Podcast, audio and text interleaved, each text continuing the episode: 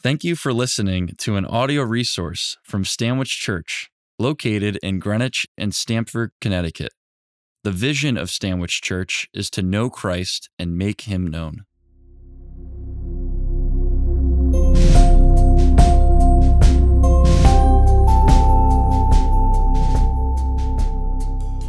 The Old Testament lesson for today is from Nehemiah chapter 8, verses 1 through 12.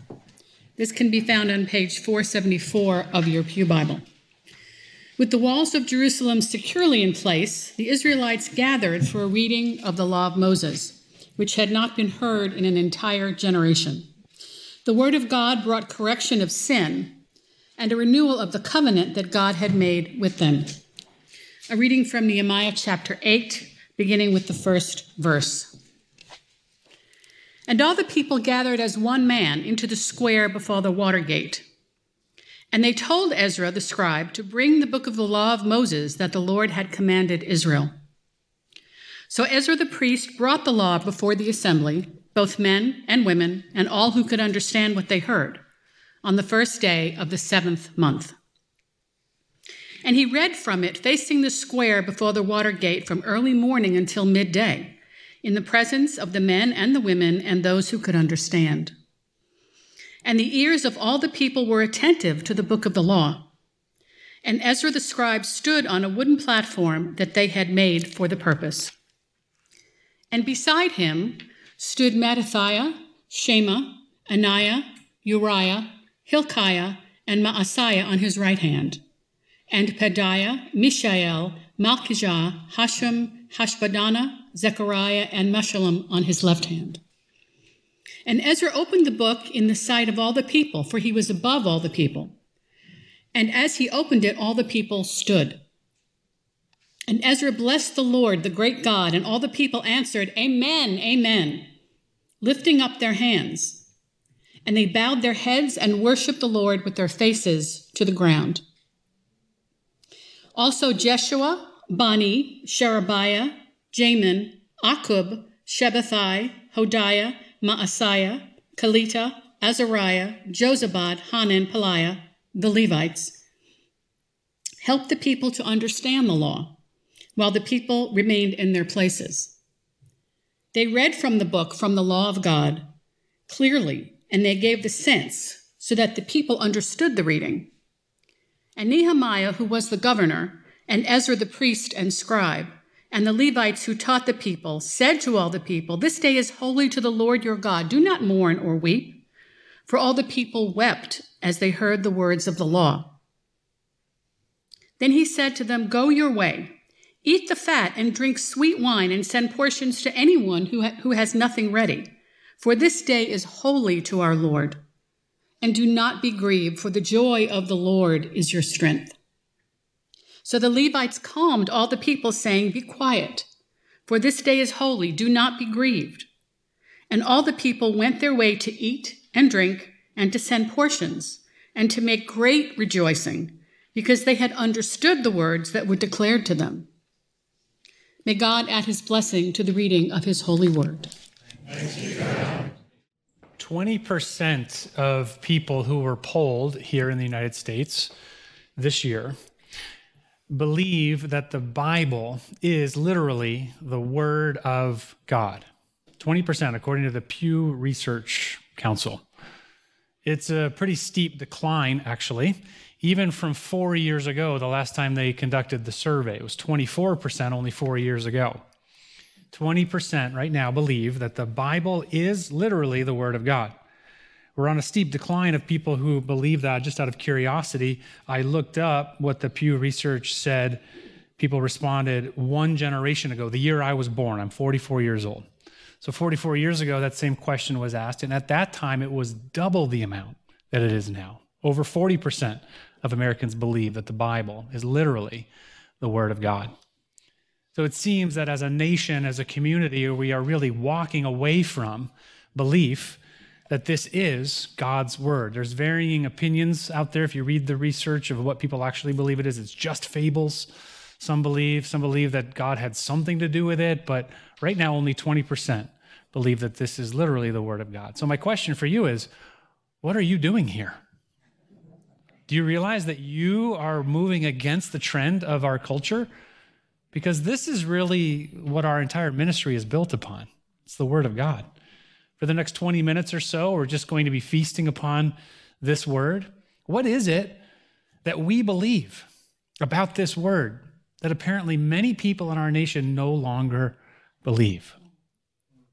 Well, we're going to see in Nehemiah chapter 8 that the Word of God provides what our souls need most and what our souls long for. The Word of God provides both what we need and what we want. So let's go to Nehemiah chapter 8 to find out how that works and what those things are that our souls both need and want. Nehemiah chapter 8, beginning with verse 1. And all the people gathered as one man into the square before the water gate. And they told Ezra the scribe to bring the book of the law of Moses that the Lord had commanded Israel. You have to understand where we are in the story. If you've been following along in our series, you'll know that we are no longer in exile. For an entire generation, for 70 years, the people of God were off in Babylon. And while they were in Babylon, they were detached from the Word of God, the scrolls, the law of Moses, was remained in Jerusalem and the people were off in Babylon. So over an entire generation of people has been detached from the word of God. Now they're back in Jerusalem. The Babylonian exile is over and the people are united. They are of one heart and one mind. They're saying, Ezra, give us the word. Bring out the scrolls. We want to hear from God. All the people, it says in verse 1, gathered as one man into the square before the Watergate. They are united. They have realized in a generation of being detached from the Word, they've realized the value of the Word of God. So they're saying, Ezra, bring it out. We have to hear it. We've missed it. Please read. Verse 2 So Ezra the priest brought the law before the assembly, both men and women, and all who could understand what they heard on the first day of the seventh month.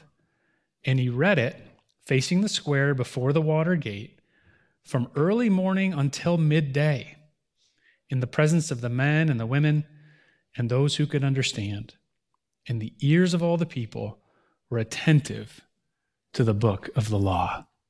Now, sometimes the biblical writer draws our attention towards something in the story that he doesn't want us to miss in Hebrew, which the Old Testament was written in, there's no such thing as punctuation. So there's no exclamation marks, there's no underlining, there's no highlighting. So when the biblical writer really wants us to pay attention to something, he'll put it in there twice. There's a repetition. Did you notice something about the the um, the location, the setting that's mentioned twice? Where does this reading of the book take place? It's mentioned twice. Inside the water gate. The Watergate. What's the Watergate? Why does the biblical writer want us to pay attention to the Watergate? Well, Jerusalem, as any ancient city, was a walled city. There were various gates that you could come in through the city. One of those gates, we've actually unearthed it in ancient Jerusalem. It was called the Water Gate. Why was it called the Water Gate? Because it had a gushing spring right on the outside of it. It's called the Spring of Gihon. It still gushes water to this day. I brought a picture this is the spring of Gihon. It was pouring forth water before the Israelites got to Israel. It poured forth water during this whole biblical story, and it still pours forth water to this day. The spring of Gihon.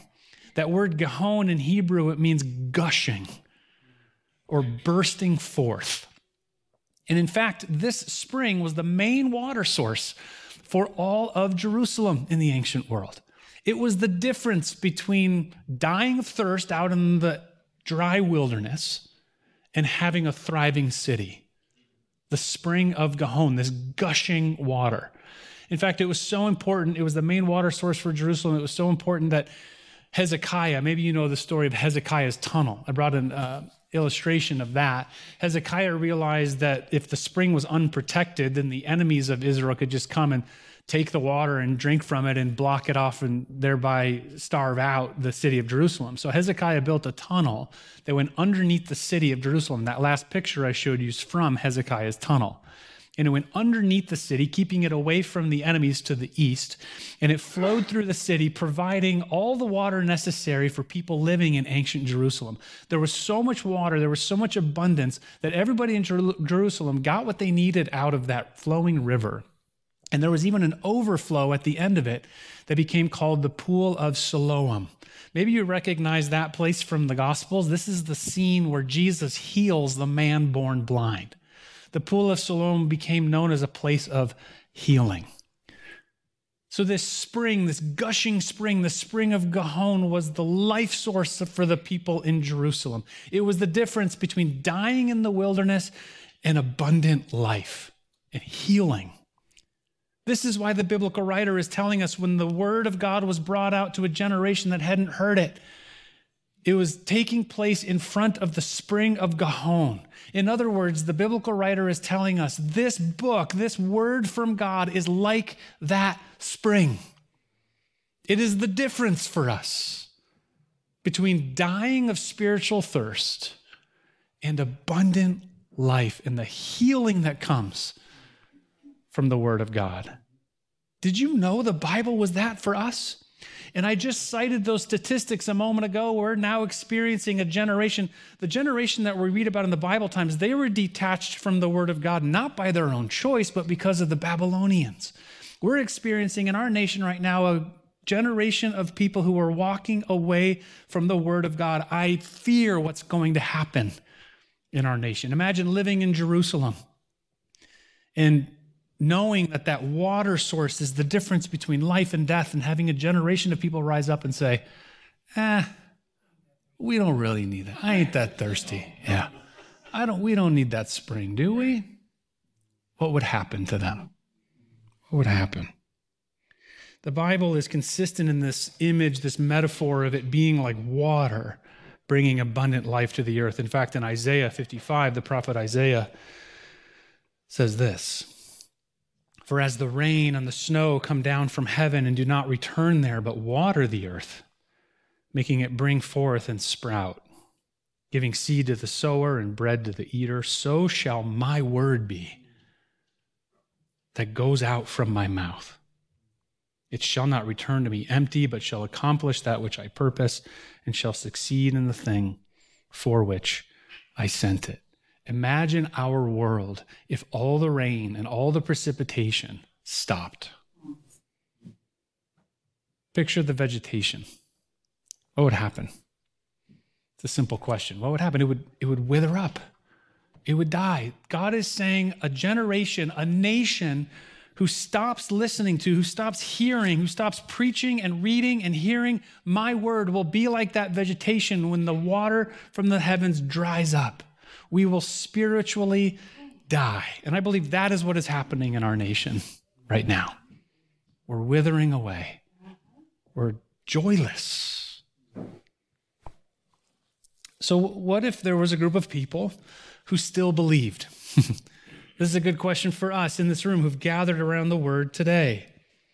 Verse 4 Ezra the scribe stood on a wooden platform that they had made for the purpose. And beside him stood bunch of people. Good job, Laura. Uh, yes. Because Laura read so well, I'm going to skip them and go down to verse 5. Ezra opened the book in the sight of all the people, for he was above all the people, and as he opened it, all the people stood. Notice they built this wooden platform. They've elevated the word above the people. Have you noticed in our sanctuary that we've done the same? In a lot of churches, we elevate the pulpit like this. There's this large Bible that's always sitting there. And as we gather, notice the Bible is above our heads, those of us who are on this level. What are we saying when we gather in this room? We're saying we believe that the Word of God is authoritative, it comes down to us. We are under the authority of the Word of God. It says Ezra stood on this wooden platform built just for this purpose, and the people stood and they listened.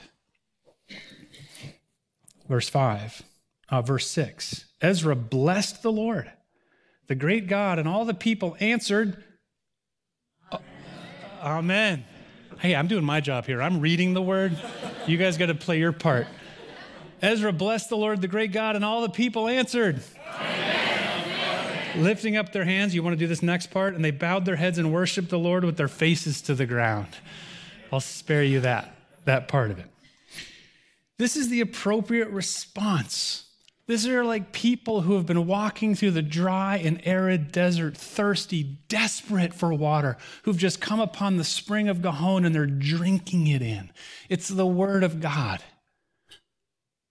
and it is water for their souls. Verse 8 they read from the book, from the law of God clearly, and they gave the sense so that the people understood the reading. Here's another repetition in the story today, four times actually.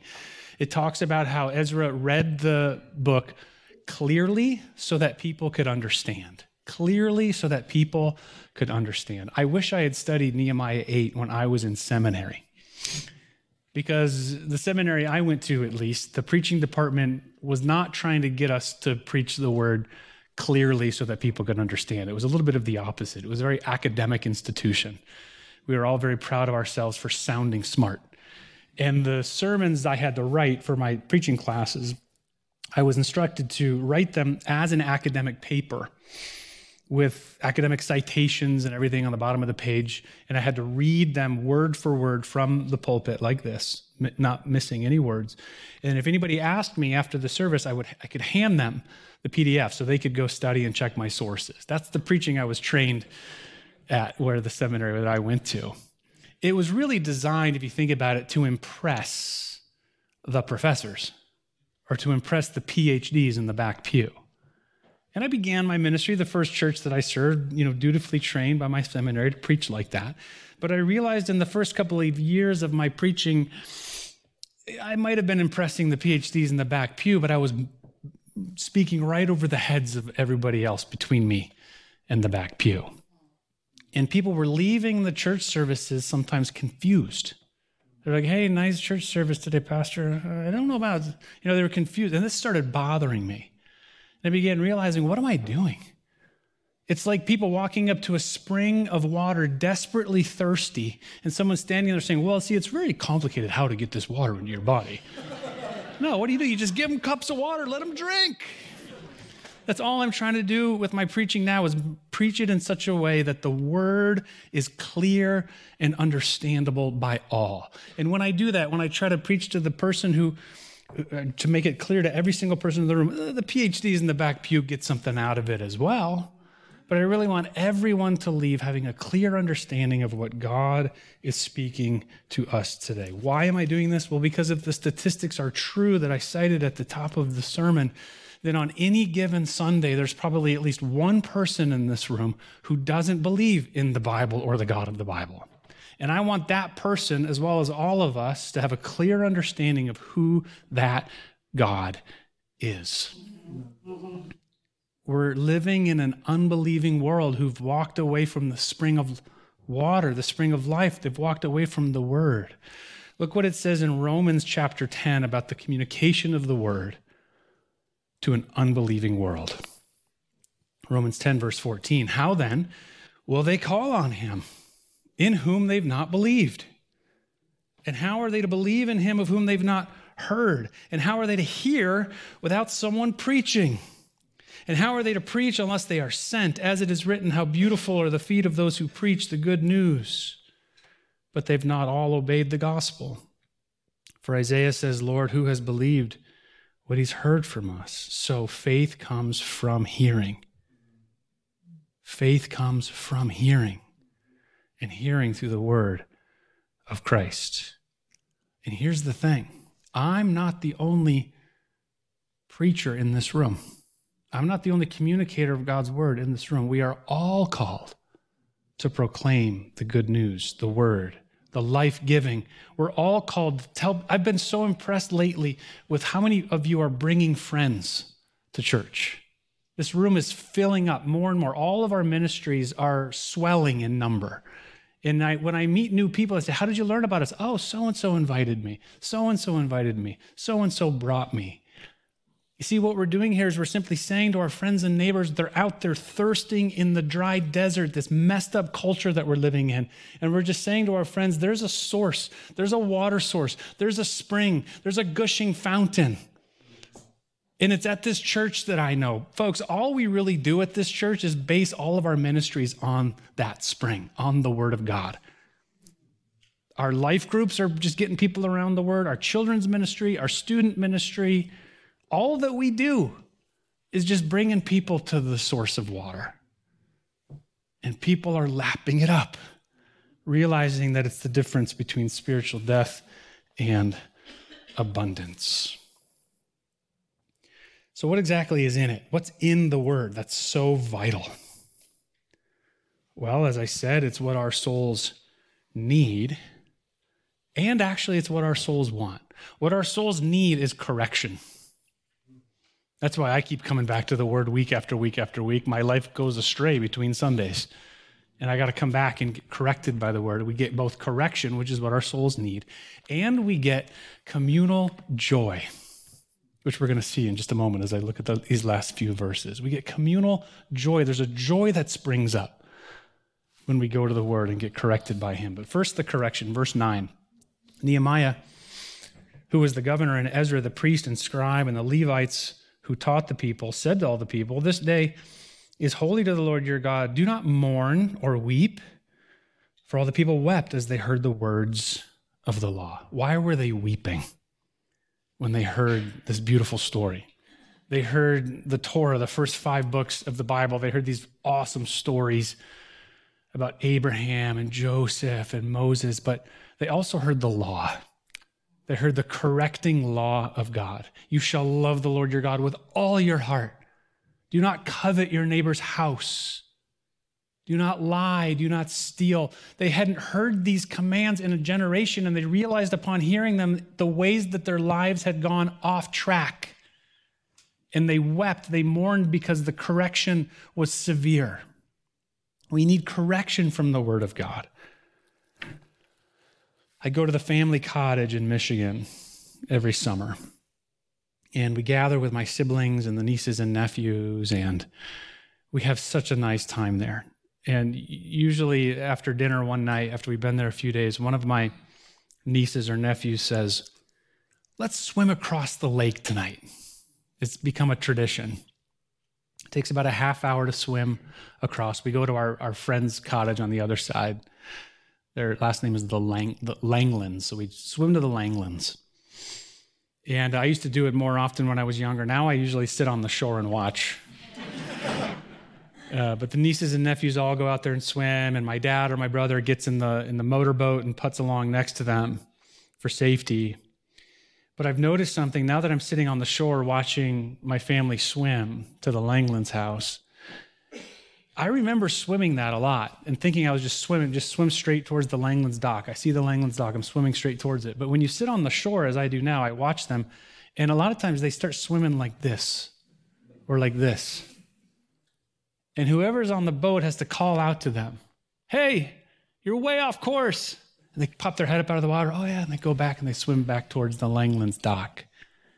You see, when we're off track, we need the word spoken, read understood to get us back on track. We don't even know we're swimming off course. We don't even know our lives are so far from God until we hear the law, until we hear the word, so it corrects us.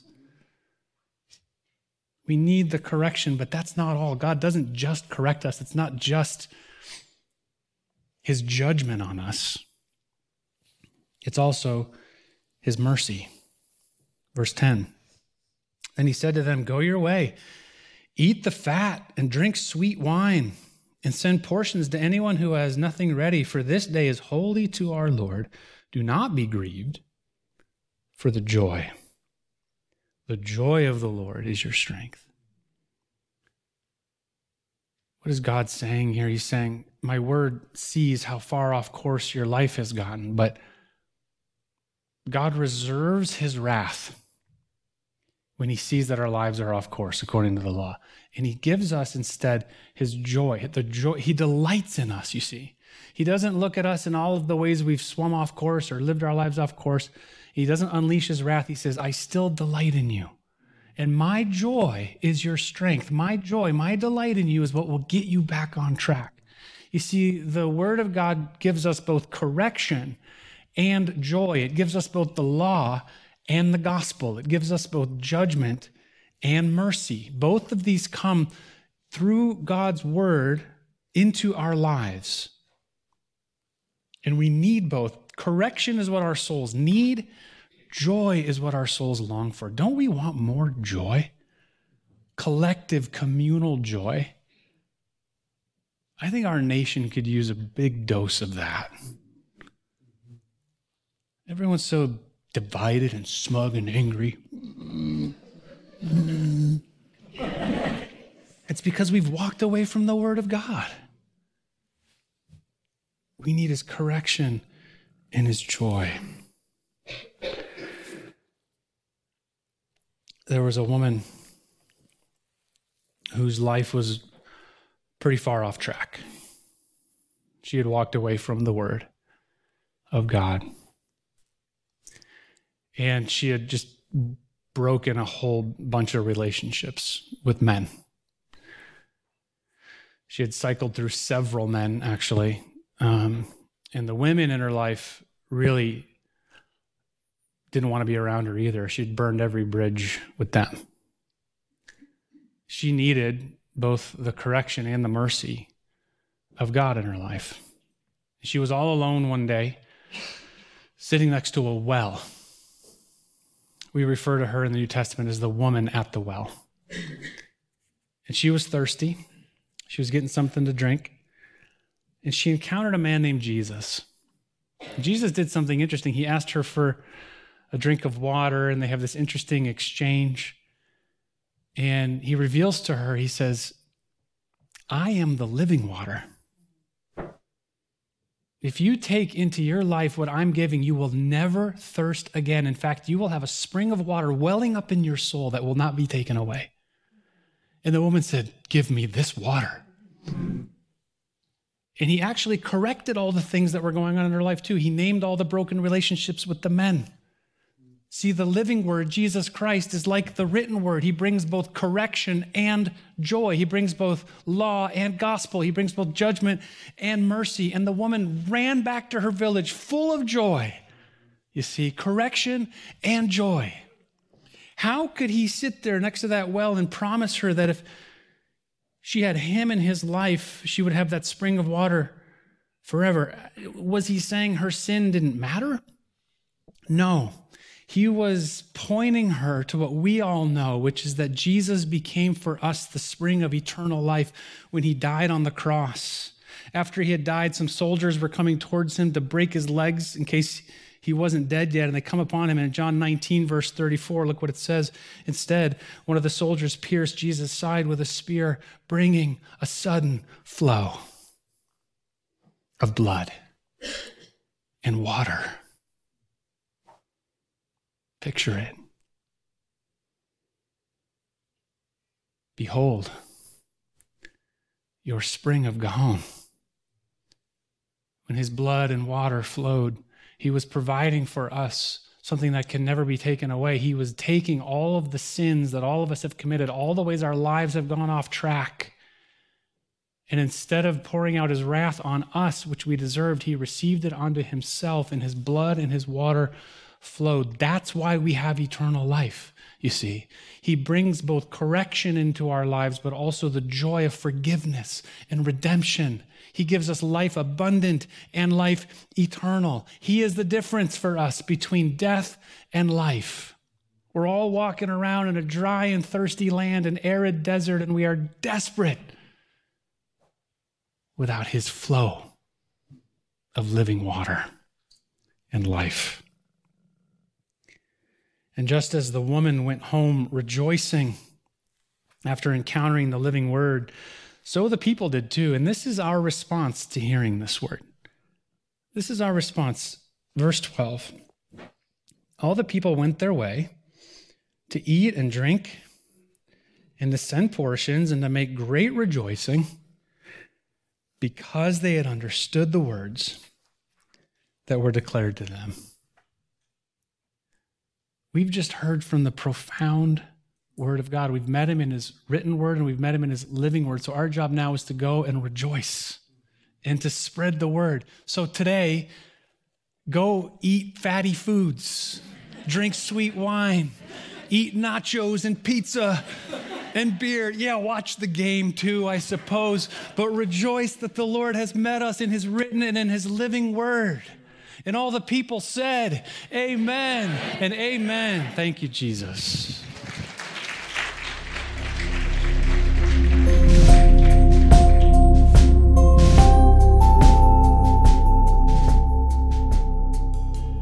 To learn more about the mission and vision of Stanwich Church and how you can get involved, please visit stanwichchurch.org.